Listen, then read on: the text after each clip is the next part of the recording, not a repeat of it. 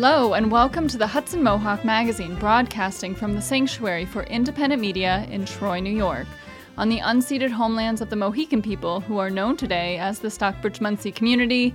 I'm Sina Bazila Hickey.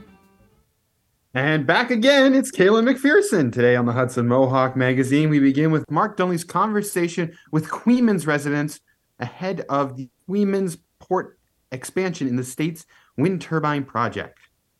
Then Moses Nagel talks with Samira Singare from the Saratoga Black Lives Matter about their day of action on March 7th to support a member who faced criminal charges for going over her allotted time at a recent Saratoga City Council meeting. Later on, Willie Terry brings us part three of his report on the Sanctuary's Black History Month celebration on February 25th with guest Reverend Jerry Ford and Shania Jackson. After that, Isabella Lafort talks with two interns from UAlbany program on women, gender, sexuality studies, and the importance of doulas in the birthing process, especially for birthing people of color. Finally, for this week's Rhythm of Rebellion, interview Taina Asili speaks with Mireya Ramos, a New York-based Latin Grammy-winning vocalist, violinist, composer, and arranger, and founder of New York City's first and only all-women mariachi group. But first, here are the headlines. The Times Union reports that a bill has been introduced in the State House of Representatives proposing a rise in the speed limit on highways that are currently 65 miles per hour to 70 miles per hour. The same bill was proposed in the Senate in January. Some oppose the move on safety reasons, saying the faster speeds lead to more crashes and deaths. Parents of two girls in Mechanicville who allegedly uh, alleged sexual harassment at school say the district has not addressed safety concerns and are keeping their children out of schools until steps are taken to address the, the issues. The Times Union also reports that Elise Stefanik has said that the FBI will be sharing information from its investigation into the 2018 limo crash in Schoharie that killed 20 people and the possible role of former FBI informant Shahed Hussain, who owned the limo company. Findings of the FBI investigation are not yet known. With the deadline approaching for filing income taxes, Governor Hochul announced steps that New Yorkers can take to protect their data. This includes filing early before others may scan your account, filing online through a site confirmed by the IRS, and choosing direct deposit for refunds rather than having a check issued. The state website tax.ny.gov lists options for free filing online as well. Speaking of scams, the Troy Record reports that this week two men from Rensselaer uh, County pleaded guilty to charges of fraudulent claims of over $100,000 in unemployment insurance benefits. And our federal headline. Once again, it's time to spring forward for daylight savings time. Those listening to this episode on Friday, remember to change your clocks on Sunday night. And if you're hearing this on Monday and didn't change your clocks, you may be an hour late this morning. That's it for the headlines. For those of you just tuning in, you're listening to the Hudson Mohawk Magazine, listener supported radio that builds community in Troy and the surrounding capital region through broad grassroots participation.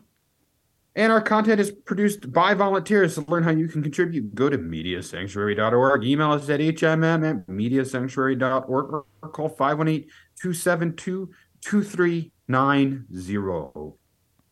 Mark Dunley previously brought us a segment on the potential conflict of interest surrounding Coeymans port expansion involving Coeymans supervisor George McHugh.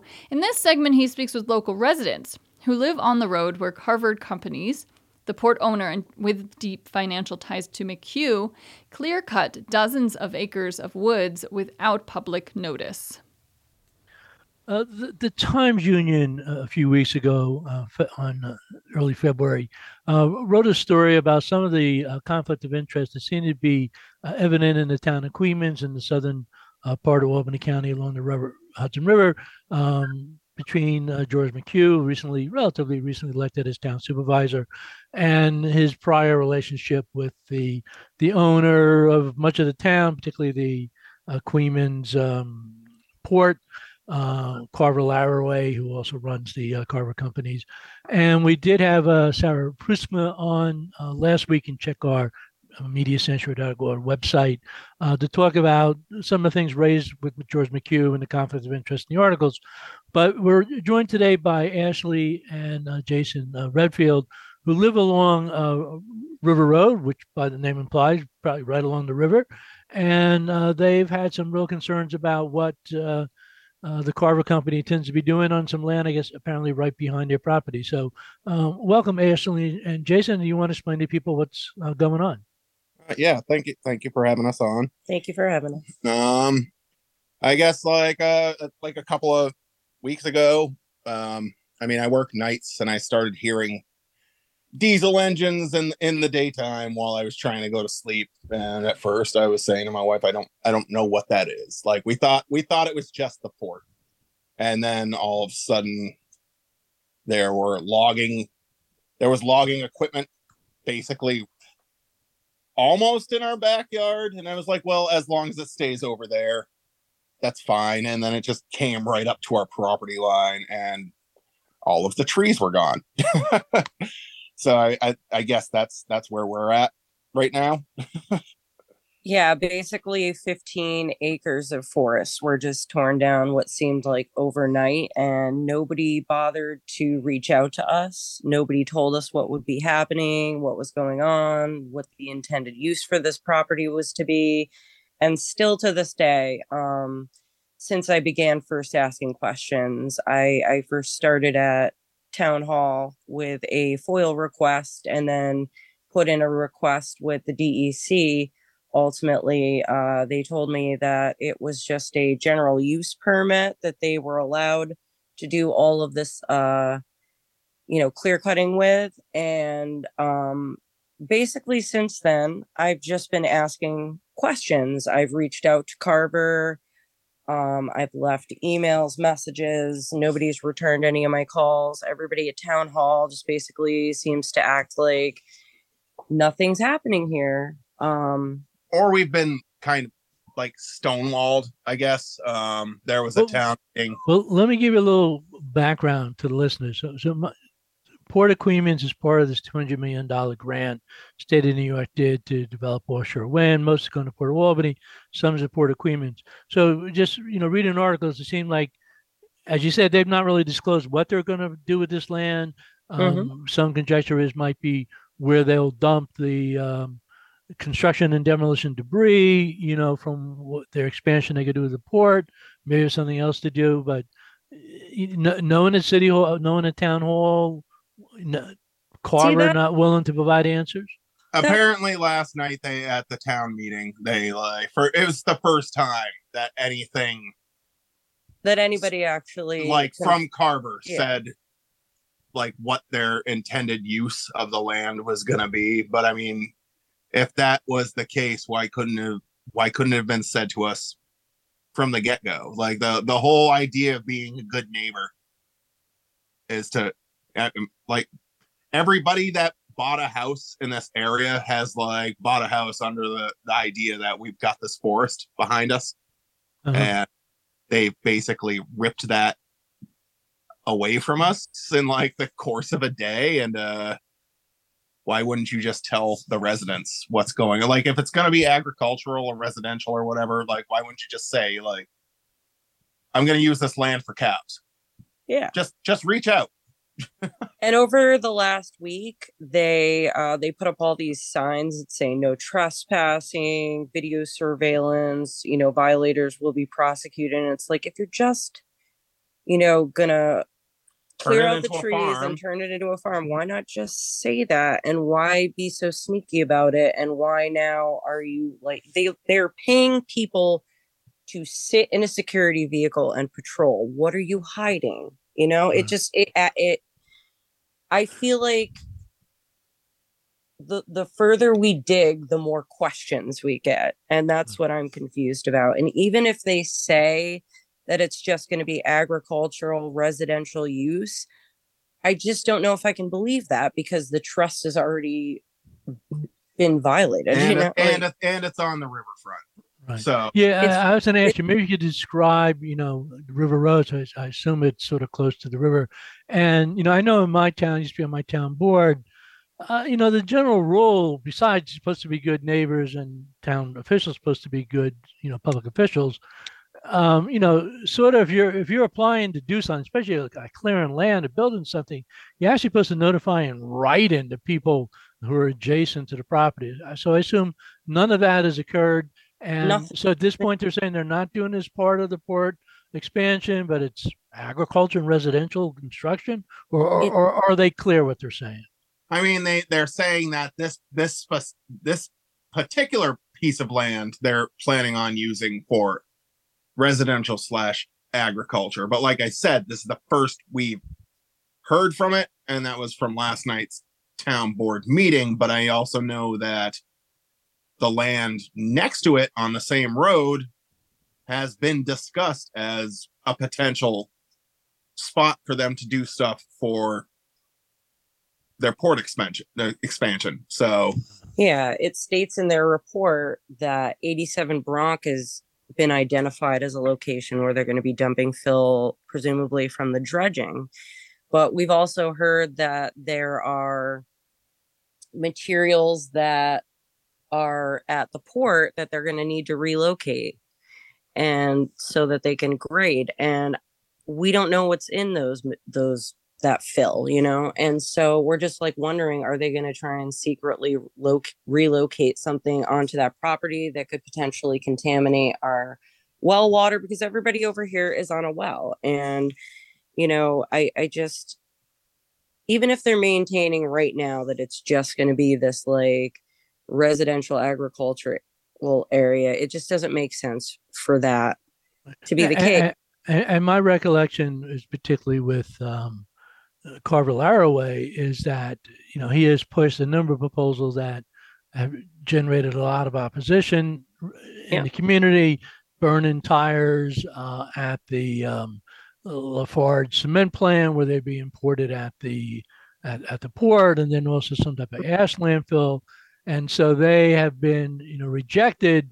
But then he is now uh, basically invested more resources in order to take political control of the town. And it doesn't seem like, uh, oh, I don't know, democracy is the uh, focal point right now of how government is operating in Coeymans. Would that be accurate? i don't i don't feel like uh residents are eh, eh, if they're being heard i don't think that they're being taken seriously We're certainly not considered. We're not a high priority. I feel like in this town, it's just the big businesses that matter, and the residents just don't matter. And it's very sad. W- Now we have only about a minute left. I understand there's a couple upcoming meetings where some of this is going to be discussed. Yes. Um, the uh, we're going to be hosting a couple of meetings on March 14th and the 18th. Um, they're going to be at the RCS Community Library, and we're basically asking the um, anybody who's interested, anybody that this affects, um, to come down and to uh, express their opinions on it. And I guess people from Carver Co are going to be there, and who knows, maybe people from the town board. And I just I feel like if we could get the whole community together in one room and have a, a an discussion about open this, dialogue yeah, Yeah. that um that maybe we can get some clear answers and we can express our our frustrations and the way that this has been approached. You know. So we've been talking with Ashley and Jason Redfield, River Road residents in the town of Coeymans. Um, if people want more information about this situation, is there a website or anything? Yes, uh, there is clean air coalition albanycounty.org. Thank you very much. And this has been Mark Dunley for the Hudson Mohawk magazine. Mark has previous stories covering this, what's going on in Coeymans, and we will continue to follow the story. On March 7th, Saratoga Black Lives Matter held a day of action to support a member who was charged with disorderly conduct after protesting at a city council meeting. Moses Nagel brings us this report.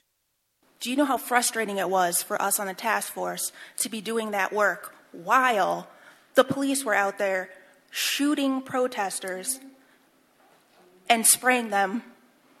That happened while we were doing that work. So here we are, still trying to push this work forward, and then you go and do the same kind of power move. We are fighting against oppressive power, and you used it right after we had that conversation. You can't have a democracy where people are screaming at each other and shutting down the meeting. You can have a democracy where people, Americans, are allowed to speak their voice no matter what. It's called freedom of speech. So what the that was Deja Harris and Lex Figueroa in conversation with Saratoga Springs Public Safety Commissioner Jim Montagnino on Tuesday night.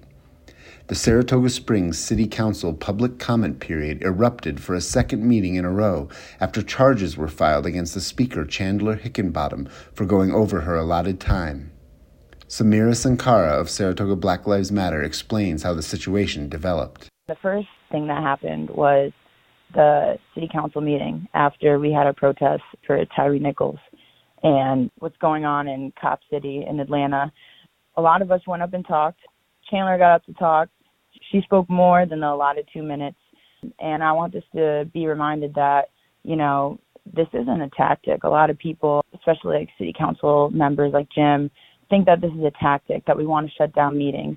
Not only Chandler, but a lot of us are very, very passionate and mad, rightfully so, because council members, you know, want to talk about Tyre Nichols and how it's so sad and we should make change.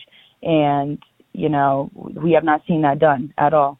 So after Chandler exceeded her time for public comment, we had another council meeting and I was the last one to speak, even though public comment was already closed and I was speaking over Mayor Kim and everyone that was shouting over the chaos because we were also being heckled at the same time. And the day after that, Chandler was charged for disorderly conduct for exceeding the two minute allotted time. Since then, the two minute period has now been moved to four minutes, and only nine, around nine people are allowed to talk in that time period because they only have it for a half hour. And then they move it to public comment to the uh, last part of the city council meeting. So last night, we had our city council meeting after Chandler got uh, arraigned.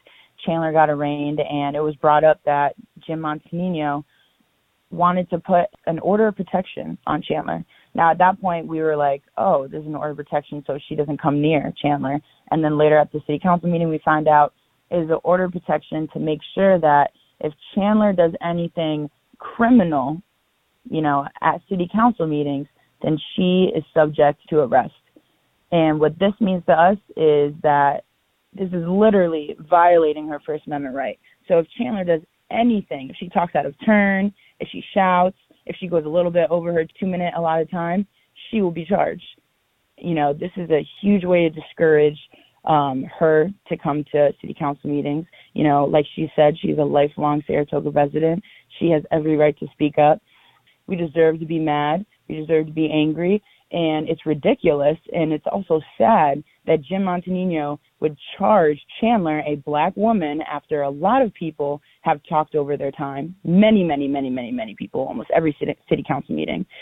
He did this to be to be petty. He wasn't happy that the meeting got quote unquote shut down when Chandler talked, when really they shut the meeting down. They didn't want to listen to Chandler. He pressed these charges because and made this criminal this criminal complaint because he didn't like what people had to say. He didn't like that a black woman, he's also not just racist, but misogynist. And he didn't like that he couldn't finish his sentence when, you know, he was talking about Darryl Mount. Because we brought up Darryl Mount, of course, and what did he say? He was saying how all the witnesses that were present for what happened to Darryl, none of them said there was police misconduct, et cetera, et cetera, et cetera. You know, all of these things that just disregarded from what we were saying. Then it was last night after we left the meeting, a man, a white man, talked over the allotted time, and Jim Montagnino said that his comments were not subjected to arrest. So it just shows clearly how Jim Montagnino picks and chooses, you know, who to charge, he says in the articles and in the news that it doesn't matter whose race or ethnicity or gender it is, but clearly by the facts and his actions, Chandler is black and a woman. So, you know, it, it all adds up. It's not just, you know, these random acts that are going on. Darryl Mount was a black resident of Saratoga who was shot by police under mysterious circumstances in 2013. Last year, the city brought several charges against another Saratoga BLM leader, Lex Figueroa, which were all subsequently dropped. I asked Ms. Sankara if this seemed like a repeat of those tactics from the city. Yeah, it's absolutely a pattern, and it's sad because it's a pattern with a new administration. You know what I mean? Like, we had talks with Jim Montagnino. Our whole group had talks with Jim Montagnino before he was a public safety commissioner. This was when we were trying to get him into his seat, and we were talking about the changes that we can make. And look at look at what's happened. You know, history is repeating itself, and he doesn't care that the AG is in, investigating SSPD and the city on civil rights violations. You know what I mean? Like this will be included in their investigation. Like, and at the same time, he clearly doesn't realize that like Lex said last night at the city council meeting, we have beat every case that we've been charged with in Saratoga Springs. Every single case has either been dismissed or has gotten ACOD, ACOD for six months. Like, really, it sounds like he wants to make a point, a point that is uh, racist, misogynistic, and you know he's clearly not thinking through things. He's either not thinking or he doesn't care. You know. Many people in the meeting mentioned frustration with the city's inaction on a 50 point plan for more equitable policing that the group worked out with city officials. Two of them have been implemented. There are 48 other points that have not been implemented or talked about. And, you know, this was done in 2020. 2020. And none of these things have been taken seriously. You know, it's not like we have like a lot of demands. We just want transparency, accountability. We want Saratoga to be a better place for people to live who's minority, who's poor. You know what I mean? Um, it's kind of a slap in the face. You know, like like we've said, we've we put you in office and we can take you out too. You know, it's discouraging, it's disgraceful, but you know that that's not going to mean that we stop. You know, we're going to keep going and continue to harp on the 50 points that need to be implemented because it is three years later and they have not been implemented yet. We've been talking for a long, long, long time now, and we can only talk so much until they take action on what we're saying and they actually listen to us, not just hear us, but listen. You know, you know, have some empathy. You know what I mean? Like, obviously, a lot of those city council members have not been our, in our shoes. They don't know what it's like to be black. They don't know what it's like to be a woman or to be uh, non-binary. Have some empathy. Not everything is a tactic. We could be mad and angry, and rightfully so. Skidmore professor Winston Grady Willis spoke toward the end of the public comment period. I want to be very clear. What's happened to Chandler, more importantly, what's happened in recent months, is on a, one end of the spectrum that some might call mild, with the other being assassination, political imprisonment, forced exile, right, in the case of someone like Assata Shakur. But the point is simply that, I mean this sincerely. When folks like Chandler, Sister Chandler, disrupt, they're just reminding those of us who are more privileged, who are in positions of power, that we've got to do more. There's a reason why, as privileged as I am, there's a reason why we don't live in Saratoga Springs. There is a racism in this particular city that's often not discussed, okay? That's often cloaked in the kind of the realities of, of old money, right? And, and decades of privilege. But it's absolutely incumbent that folks speak truth to power. And so with that all, all in, and just remind folks again that there is indeed a spectrum. And what's taking place right now is on one end of it, but things can move slowly but surely to the other end if we're all not vigilant, principled, and willing to actually engage in dialogue and not be demeaning and dismissive of those who dare to speak truth to power. Reporting for Hudson Mohawk Magazine, this is Moses Nagel. That was part of the Black Lives Matter Day of Action held on March 7th in Saratoga um, in protest of the City Council meeting. For those of you just tuning in, I'm Sina Bazila Hickey.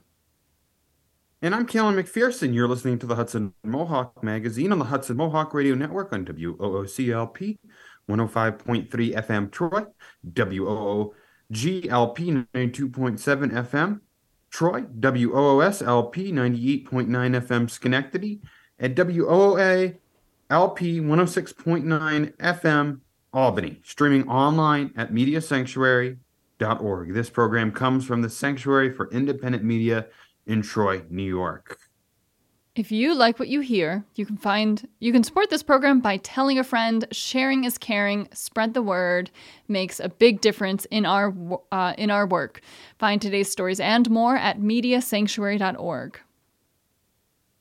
Our roaming labor correspondent Willie Terry took a break from his usual beat to attend the sanctuary's February 25th celebration of Black History Month. This is part three of his coverage of this event. So let me tell you about what I found, what I discovered in the book, right? The first two, the very second paragraph. This book is talking about, once again, my great uncle. It's talking about his legacy. It says Reverend Ford's rich heritage began with his great grandfather, Edward Ford Sr., who was freed from slavery. So this is my great great grandfather. He was freed from slavery.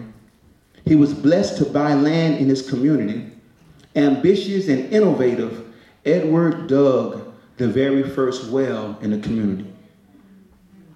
Edward's brother received his freedom at the same time, but he refused to accept the slave master's name and paid $25 to have his name changed to Harris.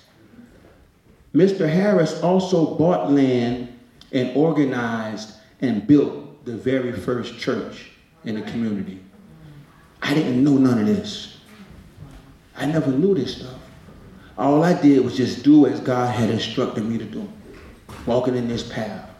And as I walked in the path, He revealed to me that I was actually walking in legacy. So if you turn this page, right? Turn the book, it goes to another page. I like I really like this page because it tells of this gentleman right here. So this is the this is the son of Edward. This gentleman right here, the picture, this is the son of Edward. So what I did, of course, these my people. So you know I had to get it printed out and framed. You know what I'm saying? He's my folks. He's my, he look like me? I look like him? My wife says I look just like him. This man here, this man here, father was a slave. But look, he got a bow tie on, don't he? He got a little handkerchief in his pocket, ain't it? And you know that. I don't even I don't even know why I had started doing it. Y'all know, I, if those who know me know, I at one point I changed my whole wardrobe to bow ties. Remember that? And I don't even know where it came from.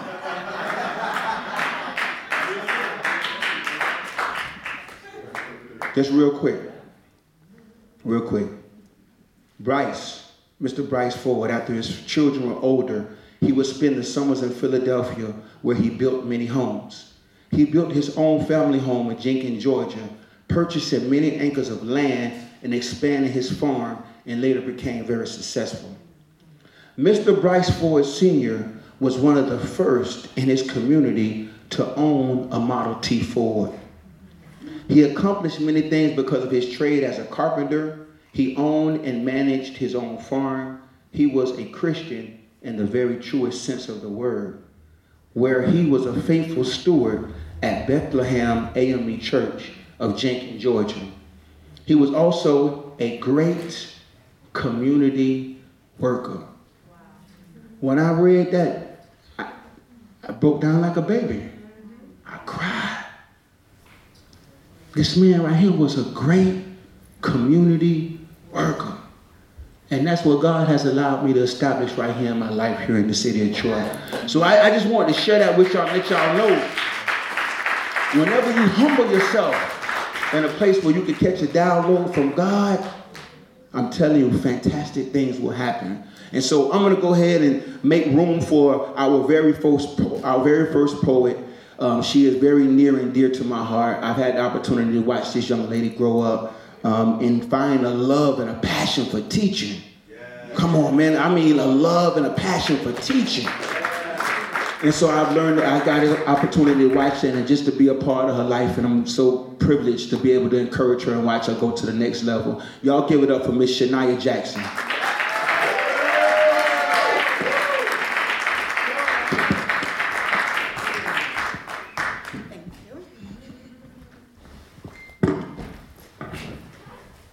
Hello.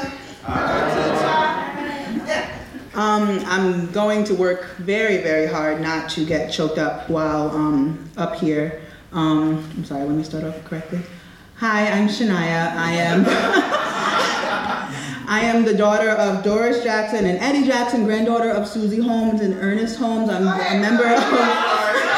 I, I always try to start with talking about who I represent and who you see. I am I'm a member of the United Ordained Church of God in Christ, as well as the secretary for the Troy NAACP. And I've taught in many spaces. I don't even want to speak where I teach now, but I sp- teach. I've taught in many, many spaces um, in Troy and otherwhere. Um, I'm again trying not to be emotional while I'm up here because the last time I've stood on this stage was um, January 20th, 2020, and I remember that day very, very well because it was what I consider the last normal day in my life, at least, um, because the following day, January 21st, 2020, was the day that we lost my father. And I remember leaving here and going to the hospital there, and you know, I read the poem to him at his bedside um, on his on his deathbed, sadly. Um, and I remember the peace I felt in this sanctuary here. Um, so I'm just thankful that this space exists and it's continuing to encourage the truth as well of the Black experience and and really raising the voices of some of the people who could be otherwise voiceless, especially in Troy, um, because my family is who taught me how to be proud in myself and proud of the Black women especially. So I'm just appreciative that I'm able to um, be here once again. I was originally going to speak all about my dad and give a nice poem that I read at his funeral and yada yada yada. Um, but a big theme, a big theme of today um, really should be the truth of what the Black experience is and going just beyond trauma. Because to be quite honest, it is very traumatic, not only to be a Black person, but it's very traumatic to learn about our history because I don't know about you, but I went to I went to school too, and I had one, I really two black teachers and one black teacher in the school, and she was kindergarten teacher. She was great, Miss Wilcox, great. Um, but when they would talk about things during Black History, one of the first things they go to is suffering.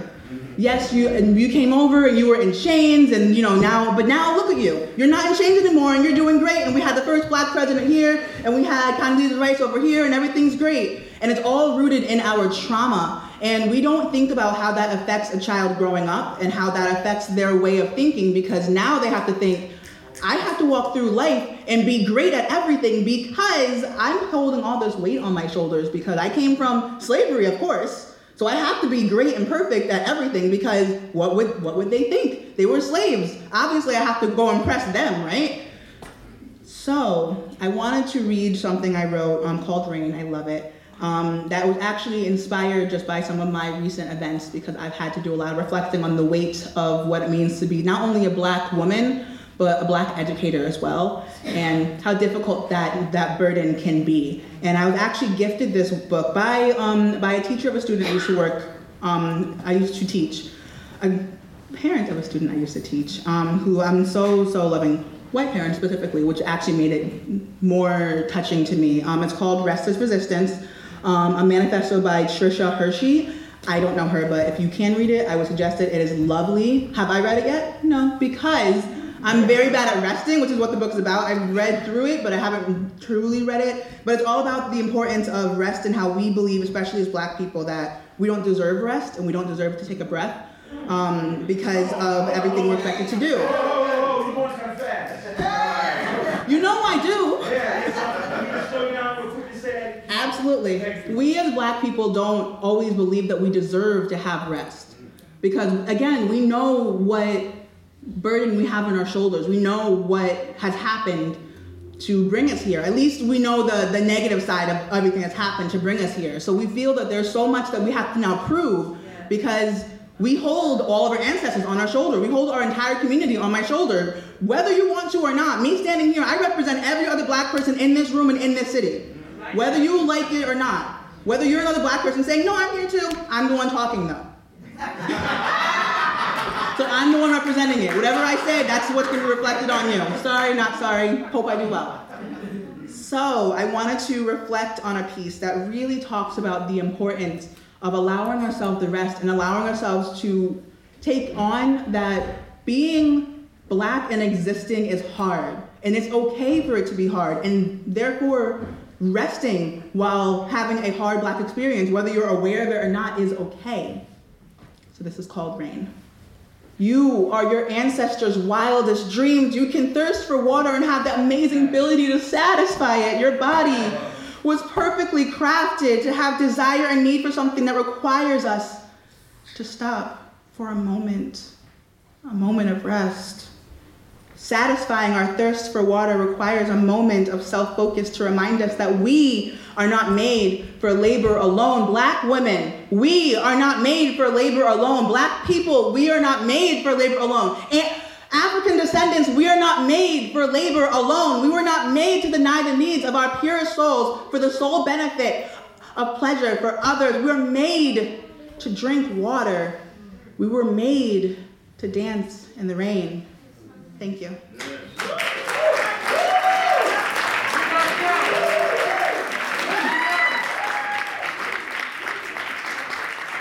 That was amazing. That was amazing, Shania. Man. That was roaming labor correspondent Willie Terry, uh, who brought us that recording from a recent Black History Month of uh, celebration that took place in collaboration with Troy and NAACP, Team Hero, and the Coalition for Black Trade Union at the Sanctuary for Independent Media. You can find part one and two on our website, mediasanctuary.org. In an earlier episode, we covered the struggle by doulas to allow insurance payments for their birth services. In this segment, Isabella Lafort talks with two interns in UAlbany program on women, gender, and sexuality studies about the importance of the support of doulas for birthing people, especially black women. Hi, I'm Isabella, and today I'm here with uh, Sade Lubin and Tony Tudor. And we're going to be talking about um, the doula program. So, Sade, what is a doula? Um, a doula is a person who provides guidance and support to a pregnant person during their pregnancy journey and postpartum.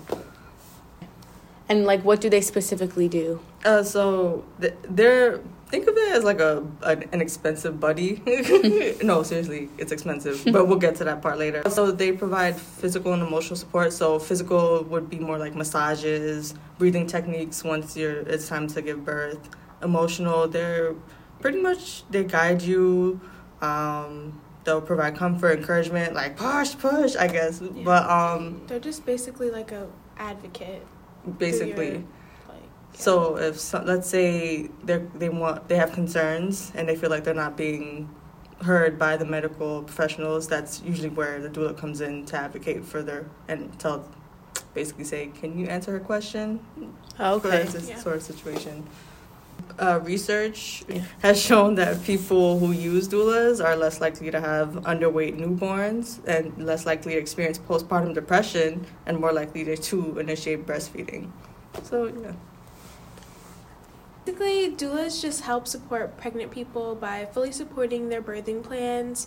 They'll um, take all the decisions that they have before and after delivery and make sure that they're concrete and the person that they're helping is okay with that.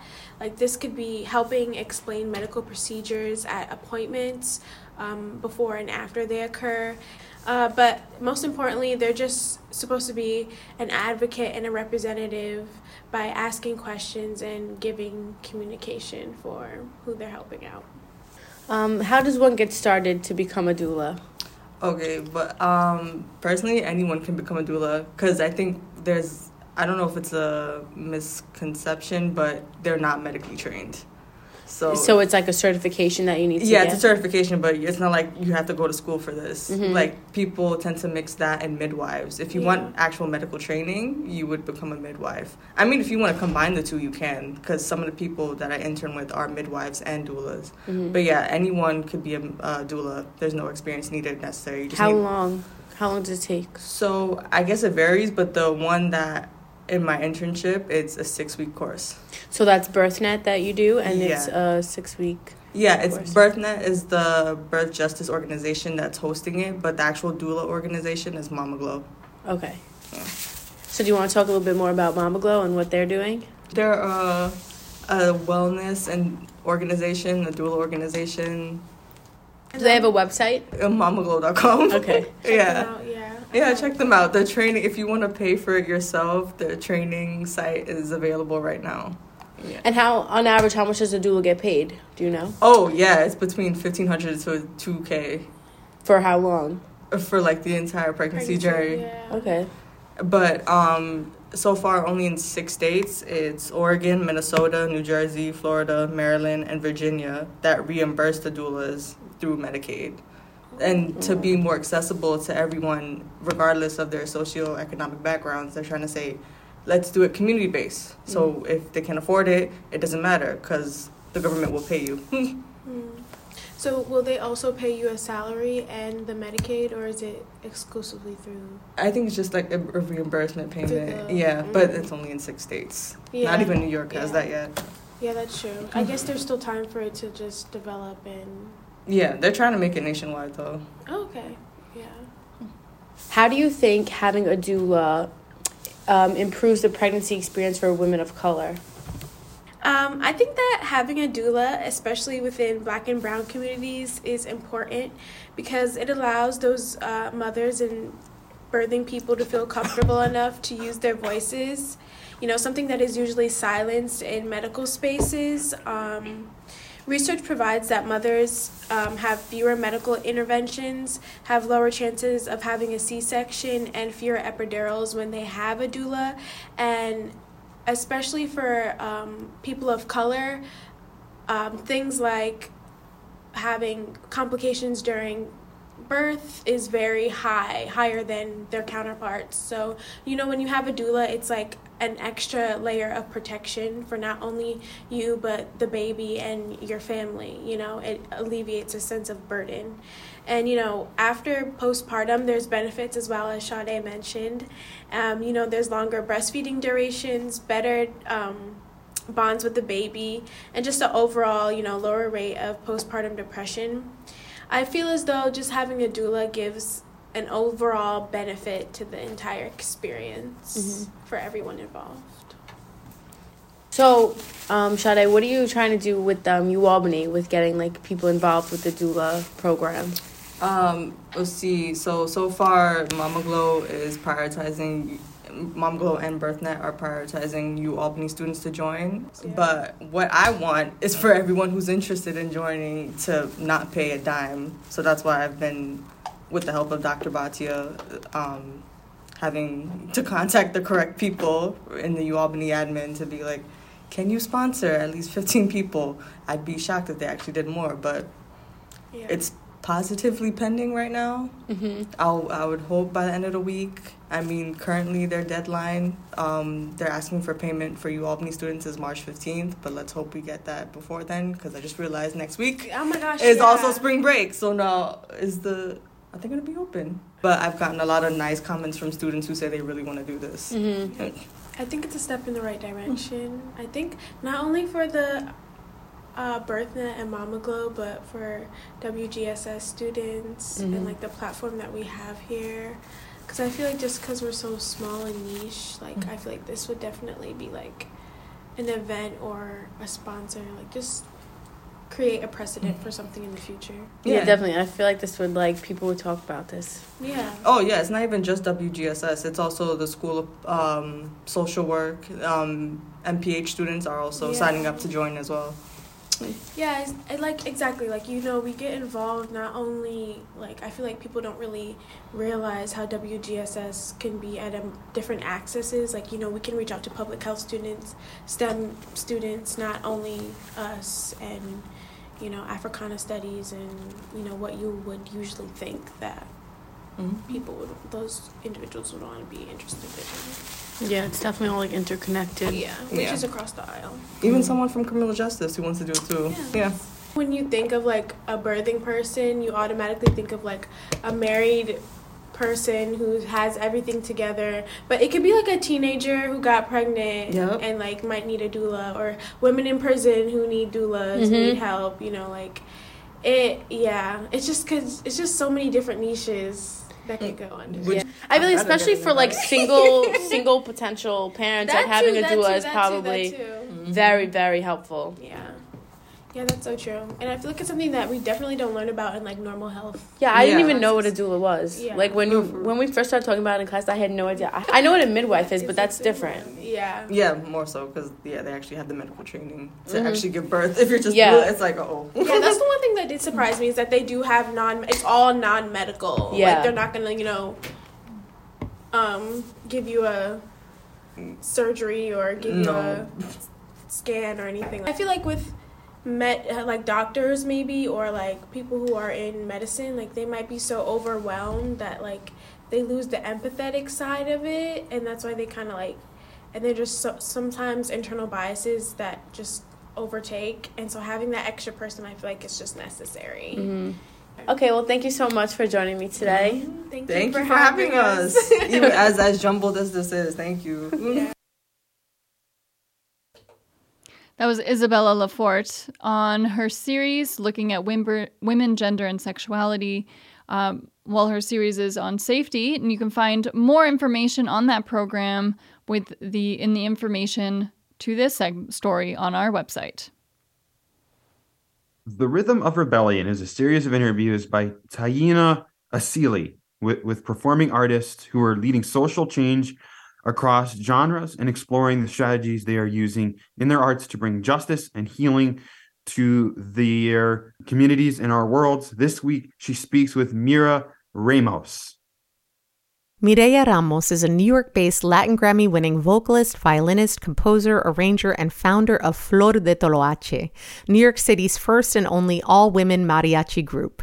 Born in California to Dominican and Mexican parents, Mireya was raised in San Juan, Puerto Rico until moving to New York in her teen years to pursue her musical career.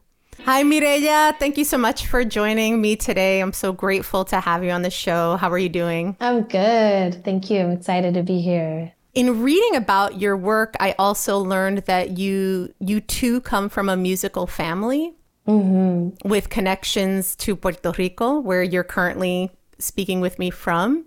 And so I wanted to start by asking you a little bit about how this upbringing has influenced the work that you do today, not only in the musical styles, but also perhaps in some of that deeper intention and that heart Yeah, absolutely. I mean, I feel like that is everything that I am, you know, what I portray, what I express through my music. But I was very lucky. I'm very blessed to have, uh, both of my parents very proud to be where they're from. My dad's from Mexico, my mom's from Dominican Republic. And they're both music lovers. They're both singers. My dad was a mariachi singer, my mom collected vinyl, and she just naturally sings beautifully. And uh, she's very socially conscious. And so she made sure that my brother and I grew up being proud of being Afro Latinos. But, you know, growing up as an Afro Latino is not always easy. It's, you often find yourself feeling that you're not from one place or the other. And so I often found myself feeling a little bit out, out of place and being the darkest one in my class and all of those type of things. And, you know, as you get older, you start noticing those things and people make you conscious of that. And so I have to say that my family and music really saved my life. It really gave me that avenue to find myself and find myself through other artists and through songs.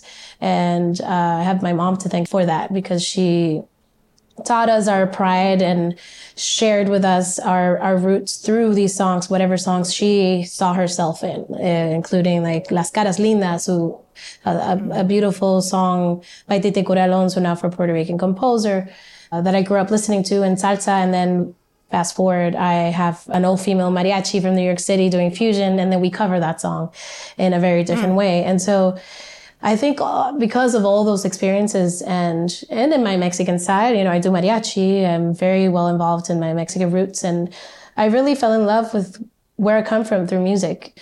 I'm also very lucky, and I find it a responsibility where I'm at now to represent my experience, but also represents the experience that is the experience of many. Uh, a lot of people see themselves in, in me or in the other women that are part of Flor de Toloache. And so to see that kind of feedback and to see that kind of impact is also priceless. Uh, as an artist is something that maybe sometimes you don't even think about that you can change a whole community by just doing what you love and doing it genuinely and from the heart. And it's so lovely to see a little girl come to my show that looks like me and, or, you know, we look alike and and she can tell me like i'm so excited to see you up there and you inspire me. And she's going through the same challenges i did growing up. And it's sad that people are still going through that but it's also amazing that there's a lot more res- representation out there nowadays. And so that definitely confirms the the importance of representation and the work that we do I was reading an interview that you did with LATV. You said that at some point I understood that what we are doing is beyond music. It truly is a mission. Can you tell me more about that mission? Yeah, I mean, I think that I feel the responsibility because of where I am now in my career, where I have the means and the platform to talk about things that are important and I'm constantly in the public eye. And so I'm very conscious of how I represent myself and can inspire and impact the next generation. It, that's so important because it was so important to me. And I feel like I was able to find myself through music. I have the opportunity to represent my community in a certain way. And I'm going to take that, you know, and I didn't have that growing up. I didn't have someone that looks like me that sang the music that I that I like, mariachi or even uh, uh, I don't know Latin pop. Most women look, you know, way whiter than me, even if they were Latina, and still to this day, you know, there's not a lot of Afro Latinas that are like making it big. Because of those reasons, I feel the responsibility to do that, and we've witnessed the impact that we've generated with just existing as as a group and the things that we're doing. The fact that we are revolutionizing in a genre that's male dominated in a genre that for a lot of people is their parents or their grandparents or their great grandparents music. Especially the generation that are maybe born in the US or moved from their Mexico or anywhere in Latin America and came to the US they feel connected to our music because I went to New York when I was 17 and I, I speak Spanish. You know, I I do go between Spanish and and and English, and so a lot of kids that are in in the U.S. can relate to that, and that's part of the reason why Shae and I chose to do songs in Spanish and English, and now this new album has more of a bilingual vibe to it, mm-hmm. and language is also an important thing that we didn't really realize until we saw ourselves in those situations or when we started getting feedback from people and how people connected to our songs. You know, we were just literally doing what was genuine to us. Yeah. We were expressing ourselves. And, and when you're genuine and you're really put your heart out, you really see how people connect to that tremendously. And, and then you don't feel as alone because sometimes you feel alone. You know, you feel like, oh, am I the only one going through this? But you're not. But we've seen so many conversations being sparked just by the fact that we wear pants in the mariachi world, yeah. just for the fact that we wear our hair out, that I have curly hair and I'm leading a band and I'm Afro Latina and there's no mariachi led by an Afro Latina, you know, probably, we're probably the only ones. All of those little things that you didn't even think about have caused a, uh, a, a little bit of a friction, a little bit of a, um, how do you call it? A challenge you know? It's and people start commenting on our social media very negative borderline racial stuff. And Mhm. and so then you think about it and you're like instead of getting angry i i actually i'm actually intrigued and curious to see like why where is this coming from? Like you know let's talk about it. Why don't why do you feel this way? Why do you feel threatened by someone that's wearing her hair out with a mariachi suit. Like why is that such a big deal for Right. you? There must be something you know? Right. because at this day and age that should not be an issue but it is. And it is in our communities and that that is the root of the problem you know? That's why we take so seriously how we represent ourselves and obviously we might not be perfect. We might we can we can always do more but we do what we can and we try to do it as genuinely as possible. Absolutely. It sort of leads me to my next question, which is uh, what are some important teachings that you learned if you were speaking to the next generation of performing artists who are seeking to lift up uh, messages of love and liberation to the world? What do you think would be useful to the next generation? I feel like there's a gap between my generation and the next generation just because of the internet, you know, and social media and all that.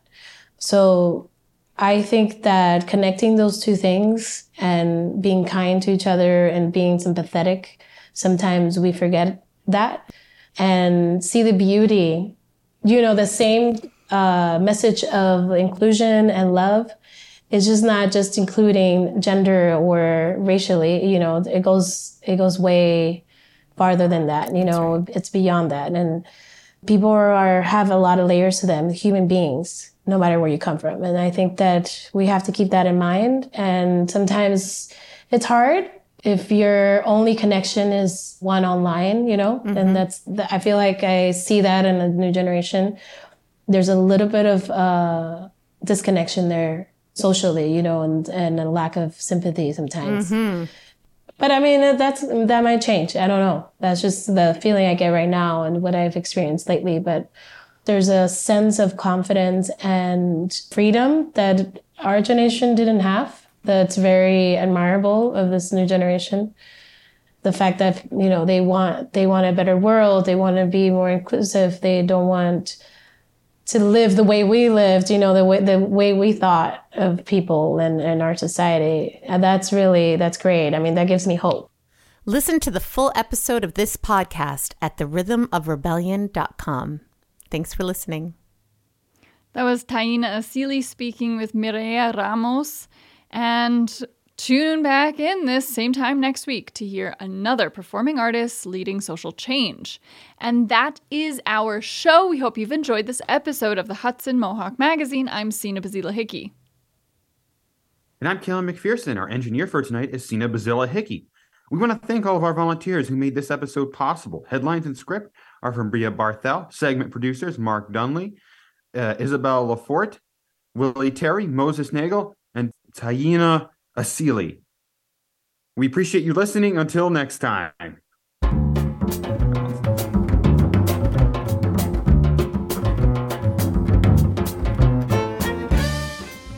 Hi, it's Nico, the youngest producer. You've been listening to Hudson Mohawk Magazine, featuring news and views from around the New York capital region. Listen at 7 a.m., 9 a.m., and 6 p.m. on Sanctuary Radio, 105.3 FM, Troy, and online at mediasanctuary.org.